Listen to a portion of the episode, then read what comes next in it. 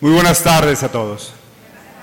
Pues con gozo y gratitud celebramos la fiesta patronal de esta comunidad, Santa María, Reina de los Apóstoles. Nos ponemos bajo su intercesión, seguimos pidiendo su ayuda para vivir plenamente nuestra vocación de hijos e hijas de Dios. Pedimos también por la salud de todos nuestros enfermos en nuestra casa, familiares y amigos, también en especial de Julio Treviño. Ponemos también delante de Dios y bajo el amparo de la Virgen a todos los estudiantes en el inicio del curso escolar y también queremos darle gracias a Dios por la llegada a esta comunidad del Padre Elí como vicario.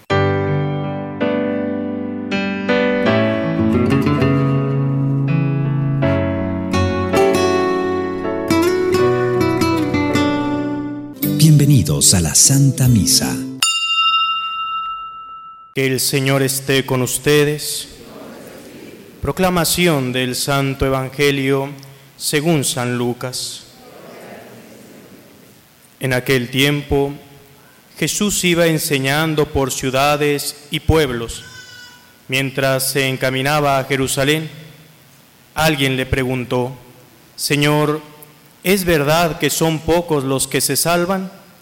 Jesús le respondió, esfuércense por entrar en la puerta que es angosta, pues yo les aseguro que muchos tratarán de entrar y no podrán. Cuando el dueño de la casa se levante de la mesa y cierre la puerta, ustedes se quedarán afuera y se pondrán a tocar la puerta diciendo, Señor, ábrenos. Pero él les responderá, no sé quiénes son ustedes. Entonces le dirán con insistencia, hemos comido y bebido contigo, y tú has enseñado en nuestras plazas. Pero él replicará, yo les aseguro que no sé quiénes son ustedes. Apártense de mí todos ustedes los que hacen el mal. Entonces llorarán ustedes y se desesperarán cuando vean a Abraham, a Isaac, a Jacob y a todos los profetas en el reino de Dios y ustedes se vean echados fuera. Vendrán muchos del oriente y del poniente, del norte y del sur y participarán en el banquete del reino de Dios, pues los que ahora son los últimos serán los primeros, y los que ahora son los primeros serán los últimos. Palabra del Señor.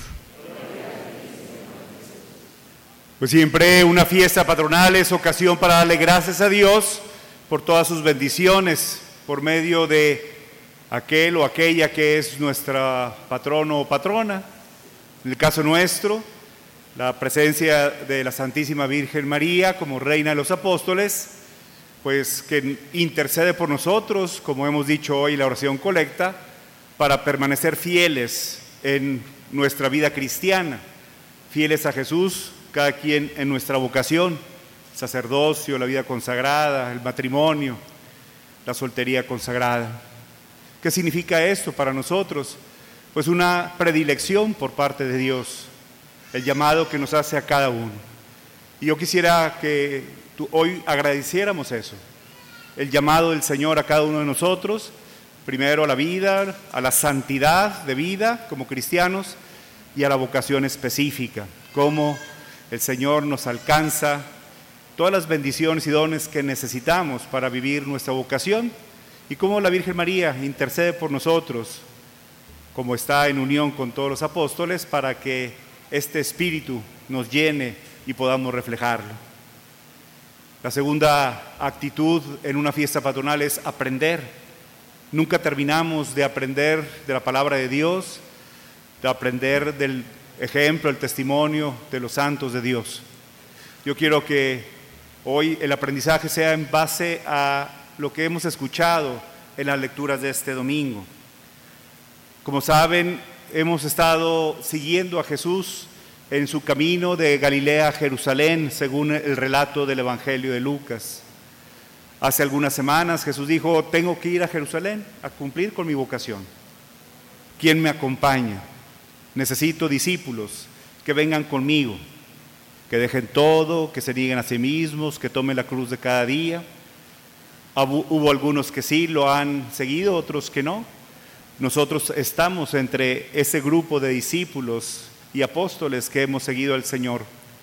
Y en este camino nos ha ido enseñando varias cosas, cómo tratarnos entre nosotros, con caridad, con servicio. Nos ha enseñado a orar, a elegir la mejor parte. Nos ha enseñado a estar atentos a los necesitados, especialmente al que está a la vera del camino como víctima de un ataque, de una agresión. Nos ha enseñado a no ser avariciosos, a no acumular riquezas, sino todo lo contrario, a poner nuestro corazón en Él para que Él sea nuestra riqueza. Nos ha estado invitando a optar por Él firmemente, radicalmente, como discípulos. ¿Por qué? Porque llegando a Jerusalén, pues la situación se va a poner difícil. Y si no estamos en sintonía con Él, no comprenderemos y no entenderemos lo que el Señor está haciendo, entregar su vida por nosotros.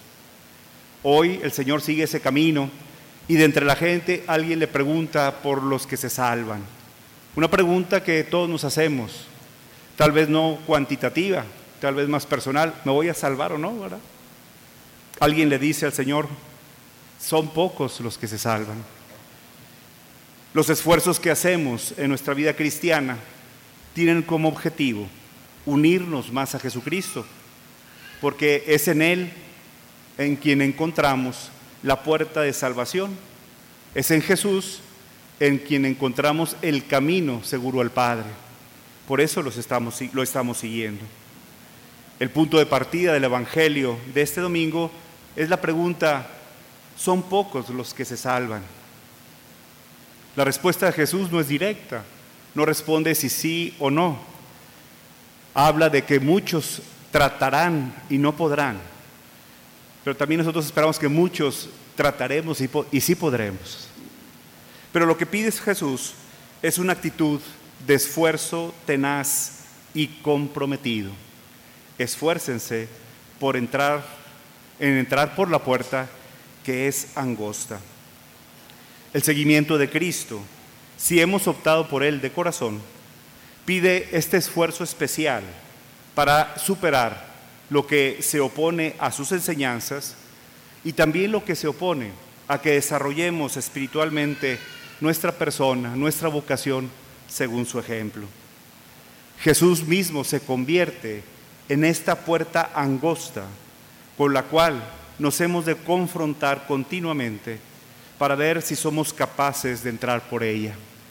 Ustedes recordarán en nuestras, muchas de nuestras casas, los que somos de rancho con mayor razón, ¿verdad? está la puerta de entrada principal, ¿verdad?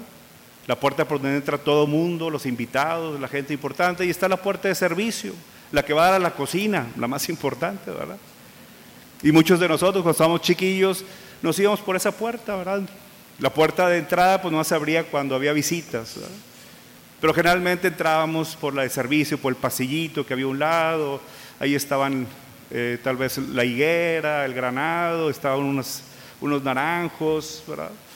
Y entrábamos por ahí a la cocina, ¿verdad? Que es el corazón de la casa, donde se recibe el servicio, la servidumbre entra por ahí.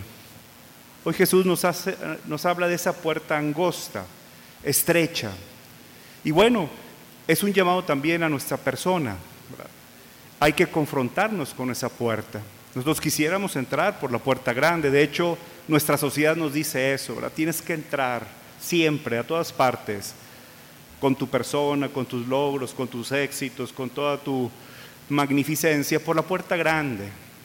Como que nos da pena entrar por la puerta de atrás o por la puerta de servicio.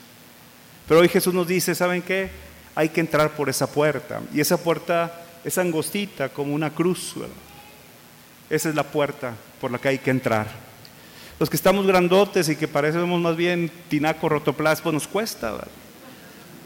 Nuestro egoísmo, nuestra soberbia, pues nos va inflando, ¿verdad? Vivimos también en esta sociedad de la imagen que hay que proyectarla lo más grande posible. Pero cuando nos ponemos delante de esta puerta, empezamos a batallar, ¿verdad? Y tratamos de meter la panza y tratamos de entrar de ladito, pues a ver si aunque raspados, ¿verdad? Pero vamos a entrarle por ahí, ¿verdad? Jesús es esta puerta de salvación. Conocer a Jesús y vivir como Él es el distintivo del cristiano. Amar como Él nos ama. Algunos podrán decir que lo conocen, que han convivido con Él, que han convivido, que han comido y bebido, que han escuchado sus enseñanzas.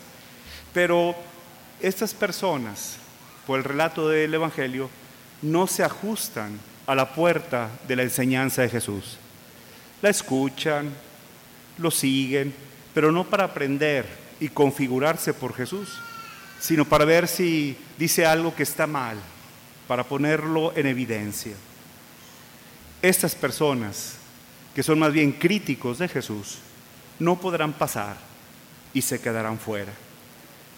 La mala noticia es que aquí no es como en algunos eventos, ¿verdad? No hay pases de cortesía, no hay boletos VIP, no hay bono de recompensa, no hay atajos que ahorren el esfuerzo o faciliten el acceso como un privilegio. El único privilegio es que garantiza el acceso es hacerse último en el servicio, como lo hizo Jesús, que no ha venido a ser servido, sino a servir. Yo estoy aquí entre ustedes como el que sirve, como el que entra por la puerta de servicio y se pone al servicio de todos. Pasar haciendo el bien como Jesús, ese es el privilegio, ese es el distintivo, ese es el carnet que nos va a poder abrir esa puerta, no sin esfuerzo, no con un compromiso personal. La participación en el banquete del reino de Dios es un don de la misericordia de Dios, del Padre. Entonces, no, a veces pensamos que el esfuerzo tiene con esta cultura de la competencia, de ser competitivos, de ser los primeros en llegar, a tener los mejores puestos, etc. Se nos olvida que es un don, un don de la misericordia de nuestro Padre Dios. Quienes se dejan educar por el Señor, como hijos predilectos que somos, descubrirán aquello en lo que tienen que esforzarse para entrar por la puerta de la salvación. La segunda lectura nos recuerda eso. No olviden la enseñanza del Antiguo Testamento de que el Señor, como buen padre, corrige a sus hijos predilectos. Ojo, no es un acto de violencia, de cancelación, no es un acto para aminorar la valía de los hijos, sino para efectivamente corregirla y expandirla. Nos daremos cuenta, si nos dejamos corregir por nuestro Padre Dios, de aquello que no es digno de nuestra condición de hijos. Y por el amor que vamos experimentando, lo corregiremos. Con humildad diremos, es cierto, mi Padre tiene razón, he de corregir esto. Pero también la corrección del Señor va en lo positivo descubriremos esos dones que nos ha dado, esa misericordia con la que nos ha tratado y cultivaremos esos dones para bien nuestro y para bien del prójimo. Ahí está nuestro desarrollo espiritual pleno. Dejarnos educar, dejarnos corregir, dejarnos confrontar por la misericordia de nuestro Padre Dios. Y dice la segunda lectura, a nadie le gusta que lo corrijan y menos en nuestra cultura actual, ¿verdad? De la imagen, de eso. Pues no, porque me agredes, me hieres, me siento, etcétera. A nadie le gusta y en el momento no nos gusta ser corregidos. Pero hay un rasgo de esperanza.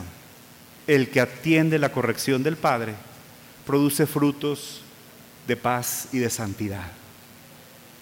Y es cierto, aquí hay muchos papás y creo que de las preocupaciones de los papás es que los hijos no anden mal, ¿no es cierto? Que no se desvíen, que no anden en malos pasos. Un hijo que pone en peligro su integridad, sus acciones, que puede caer en una tentación, trae guerra. Lo escuchábamos hace poquito, pero por Jesús. Hay una, una inquietud, una ansiedad. ¿Dónde andará? ¿Con quién andará? ¿En qué pasos andará? Y desgraciadamente a veces los hijos, al no corregirnos, caemos en lo, opuesto a la santidad, el pecado. Y vienen las cargas, y vienen las culpas, a veces en los padres, ¿qué he hecho de malo? ¿Qué no he hecho por mis hijos? ¿Por qué sucede esto? Y a veces los hijos nos tardamos en entender que esa desviación o esa situación que no ha sido conforme a lo que he aprendido como valores humanos y cristianos es en detrimento mío. Nos tardamos, alguien nos tiene que corregir, pero cuando aceptamos esa corrección viene lo positivo, viene la paz, la seguridad, la tranquilidad de padres e hijos y viene la santidad, el buen testimonio, el reflejar con autenticidad esos valores de la casa. No basta con que nosotros entremos por esa puerta. No basta con que nosotros nos salvemos. La primera lectura hace de Israel un pueblo de salvación para todas las naciones. Los voy a convertir en un signo de salvación. Ustedes han sufrido, han sido corregidos, han sido salvados. Ahora ustedes se convierten en mis mensajeros para que otras personas, otros pueblos, otras naciones alcancen salvación. Así como los hijos de Dios van al templo y traen ofrendas materiales, estos mensajeros, estos hijos e hijas de Dios que se han sentido salvados, que se han sentido tratados con misericordia, traerán como ofrenda no cosas, no dinero, no eh, artículos, traerán como ofrenda personas, traerán a la casa, al banquete, más hermanos y hermanas, para que gocen de lo que hemos gozado, esta salvación, esta misericordia. Por lo tanto, todos y cada uno de nosotros no podemos quedarnos con la pregunta, ¿me voy a salvar o no me voy a salvar? ¿Qué tengo que hacer para salvarme? La pregunta es, ¿a cuántos voy a traer a la casa? para que experimenten salvación. Hemos de convertirnos en mensajeros convencidos de la bondad y la belleza de las enseñanzas de Jesucristo. Con nuestras palabras, nuestro testimonio, en todos los lugares donde nos desenvolvemos, casa, escuela, trabajo, deporte, academia, arte, en todas las dimensiones de nuestra vida donde interactuamos. Estamos invitados por el Señor a compartir esta experiencia. Y ojalá estemos dispuestos a invitar a personas de todos estos ambientes, de todas las naciones, al banquete de nuestro Padre. Lo que hemos dicho hoy en el Salmo, vayan por todo el mundo y prediquen el Evangelio, no es entonces algo opcional, no es para unos cuantos, es para los que se sienten salvados es para los que han experimentado precisamente este don de la misericordia. Los que no se andan preguntando, ay, ¿me salvaré o no me salvaré? Sino que han experimentado esta gracia y dicen, déjame ir por más, déjame compartir, déjame atraer al Señor a más hermanos y hermanas. Este ir por todo el mundo y predicar el Evangelio es una misión de los hijos de Dios, que compartimos con gozo y orgullo porque nos sentimos gozosos y orgullosos de nuestro Padre, pues el amor de Dios hacia nosotros es grande y su fidelidad permanece para siempre. Si hemos tenido la experiencia de ver la bondad del Señor en nuestra vida y disfrutar su amor compasivo, ojalá que nos animemos a dar a conocer este amor a los demás. Termino. Jesucristo es nuestra puerta de salvación. ¿Cuál sería el compromiso de, esta fiesta patronal para nosotros? ¿A qué estamos invitados de aquí en adelante? A esforzarnos por entrar en esta puerta de salvación, dejándonos moldear por su gracia y poniendo nuestra confianza en que Él nos acompaña y anima en este esfuerzo. No es un Dios espectador que está, espectador que está desde lejos viendo cómo batallamos. Es Jesús que está con nosotros y en nosotros, batallando con nosotros, esforzándose con nosotros, modelándonos con su gracia. Vivamos pues en la presencia del Señor. Vivamos unidos al Señor. compartiendo la bendición de su amor. Y así entraremos todos juntos a la casa de nuestro Padre, por esta puerta angosta del amor de Jesús en la cruz. Padre, me pongo en tus manos, haz de mí lo que quieras, sea lo que sea, te doy las gracias. Estoy dispuesto a todo, lo acepto todo, con tal de que tu voluntad se cumpla en mí y en todas tus criaturas. No deseo nada más, Padre. Te encomiendo mi alma, te la entrego con todo el amor de que soy capaz, porque te amo y necesito darme, ponerme en tus manos sin medida, con una infinita confianza, porque tú eres mi Padre. Dios nuestro, después de recibir en esta conmemoración de la Virgen María, Reina de los Apóstoles, el alimento que nos da vida, te pedimos que nos concedas perseverar en el cumplimiento de tu voluntad, sirviendo siempre a los demás, para que tu pueblo avance en el camino de la salvación. Por Jesucristo nuestro Señor. Se sientan un momentito. Quiero aprovechar, agradecer eh, la presencia de Monseñor Hilario. Los sacerdotes somos ayudantes del obispo y el obispo es el sucesor de los apóstoles. Es el rostro de uno de los apóstoles que acompañó a Jesús. Y nuestra comunidad es significativa porque está dedicada a nuestra Madre Santísima, Reina de los Apóstoles, primer rey reina y como primera responsable pues es de nuestro obispo. Entonces nos da mucho gusto que esté en este día con tanta actividad que tiene de un lado a otro y ha hecho un espacio para estar en cada comunidad para que su presencia sea siempre de aliento y esperanza. Pues quisiera primero también agradecerles la presencia de ustedes en esta Eucaristía, de todos nuestros bienhechores, los que hacen posible espiritual y materialmente nuestra obra, la obra que Dios ha iniciado en este espacio de la diócesis, en nuestra parroquia de Santa María Reina. Y tenemos también, bueno, pues eh, la presencia del Padre Elí, que ha sido destinado a nuestra comunidad como vicario y quisiera leerles el decreto con el que el señor obispo lo designa a nuestra comunidad. Hilario González García, por la gracia de Dios y de la sede apostólica, obispo de Saltillo, nombramiento de vicario parroquial, reverendo Eli de Jesús Rodríguez Ramos. En cumplimiento de lo establecido en el canon 545 del Código de Derecho Canónico, he juzgado conveniente nombrarte y por las presentes letras te nombro vicario parroquial de la parroquia de Santa María, Reina de los Apóstoles en Saltillo la necesaria delegación para asistir a matrimonios te la dará el propio párroco, la cual, si fuera general, deberá ser por escrita como lo manda el canon 1111 del Código de Derecho Canónico.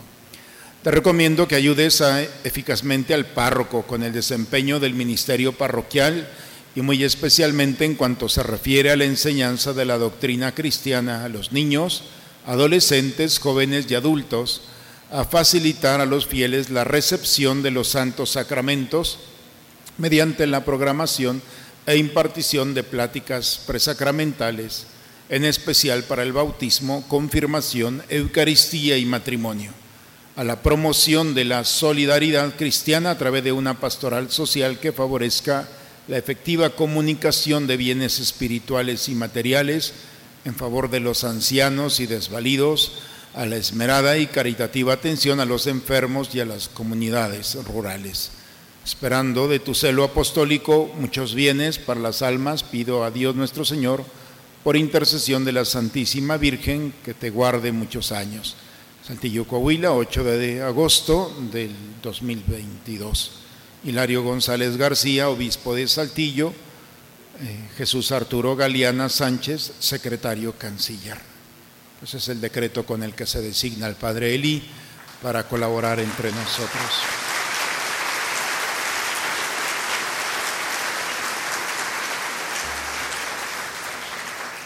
Bien, también pues quiero hacerlos partícipes de este año. Le hemos regalado a nuestra Madre Santísima su casa, una casa que estará abierta día y noche, como ustedes ya saben El obispo en un momento más va a bendecir la casa de María, esta réplica que se ha hecho en representación de la casa que está en Éfeso, lo que hoy es Turquía.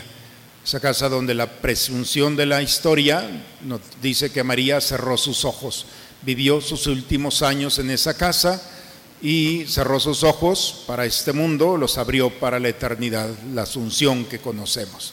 Esta casa ha sido trasladada aquí en este interés para que todas las noches a las 12 de la noche, al cerrar el día y empezar el nuevo, se reza el rosario, pidiendo a Dios, es una espiritualidad nocturna, pidiendo a Dios por todos aquellos que no pueden dormir, porque están viviendo una situación de tribulación, de angustia, o de una realidad que aún sin conocerla les ha quitado el sueño y viven la tristeza. Por eso este espacio de nuestra parroquia será para abrazar todas las noches aquellas almas que necesitan ser abrazadas por nuestra Madre Santísima y nosotros colaboramos con nuestra oración. Por eso un espacio dedicado a nuestra diócesis para ella, especialmente para todos en la noche. La Madre que sale al encuentro por la noche, sin duda iluminará nuestra oscuridad con su poderosa intercesión, su compañía, su presencia. Por eso, don Hilario, hoy pues quisiéramos solicitarle esta bendición para que este espacio sea también parte de su proyecto que se le ha encomendado, la salvación de las almas y el acompañamiento a aquellos que viven la tribulación. Nuestra parroquia es sin duda una forma nueva, pero siempre inspirada por la gracia de Dios para unirnos a la, unión, a la misión y a la tarea tan delicada que Dios le ha encomendado, la salvación de las almas y la tribulación de aquellas que viven el camino de los momentos difíciles. Pues bien, hermanos, esto es, hoy tendremos la kermés todo el día, están invitados a comer, todo lo que coman será destinado para los presos, para la casa del sacerdote, para el seminario y agradezco también a los muchachos del seminario que están aquí entre nosotros. Sigamos orando por su fidelidad y pidamos a Dios que de nuestra parroquia broten vocaciones que se sumen también al trabajo de nuestra iglesia. Sin duda es la mejor ofrenda que podemos hacerle a nuestra diócesis. Pidamos por las vocaciones, sin duda lo habrá. Pues bien, don Hilario, muchas gracias. Siempre su casa, bienvenido y seguimos administrando esta porción que nos ha dado para acompañarlo en el ministerio. El Señor esté con ustedes. Que Dios, cuya providencia amorosa quiso redimir benignamente al género humano, por medio de su Hijo Santísimo, nacido de la Virgen María, los colme de sus bendiciones. Amén. Que experimenten siempre y en todo lugar la protección de la Virgen María, por quien merecían ustedes recibir al autor de la vida. Que a todos ustedes que se han reunido hoy aquí para celebrar con devoción esta fiesta de Santa María, Reina de los Apóstoles, el Señor les conceda los goces espirituales y los premios del cielo. Y la bendición de Dios Todopoderoso, Padre, Hijo y Espíritu Santo, decida sobre ustedes y permanezca para siempre. Con la gracia de Dios y la intercesión de nuestra Madre Santísima, vayamos en paz. En un momento más saldrá los seminaristas, el obispo, y los invito, tanto por fuera como por dentro, a ser partícipes de la bendición de la casa de la Virgen María. Algunos pueden ir por la parte derecha y otros por el frente.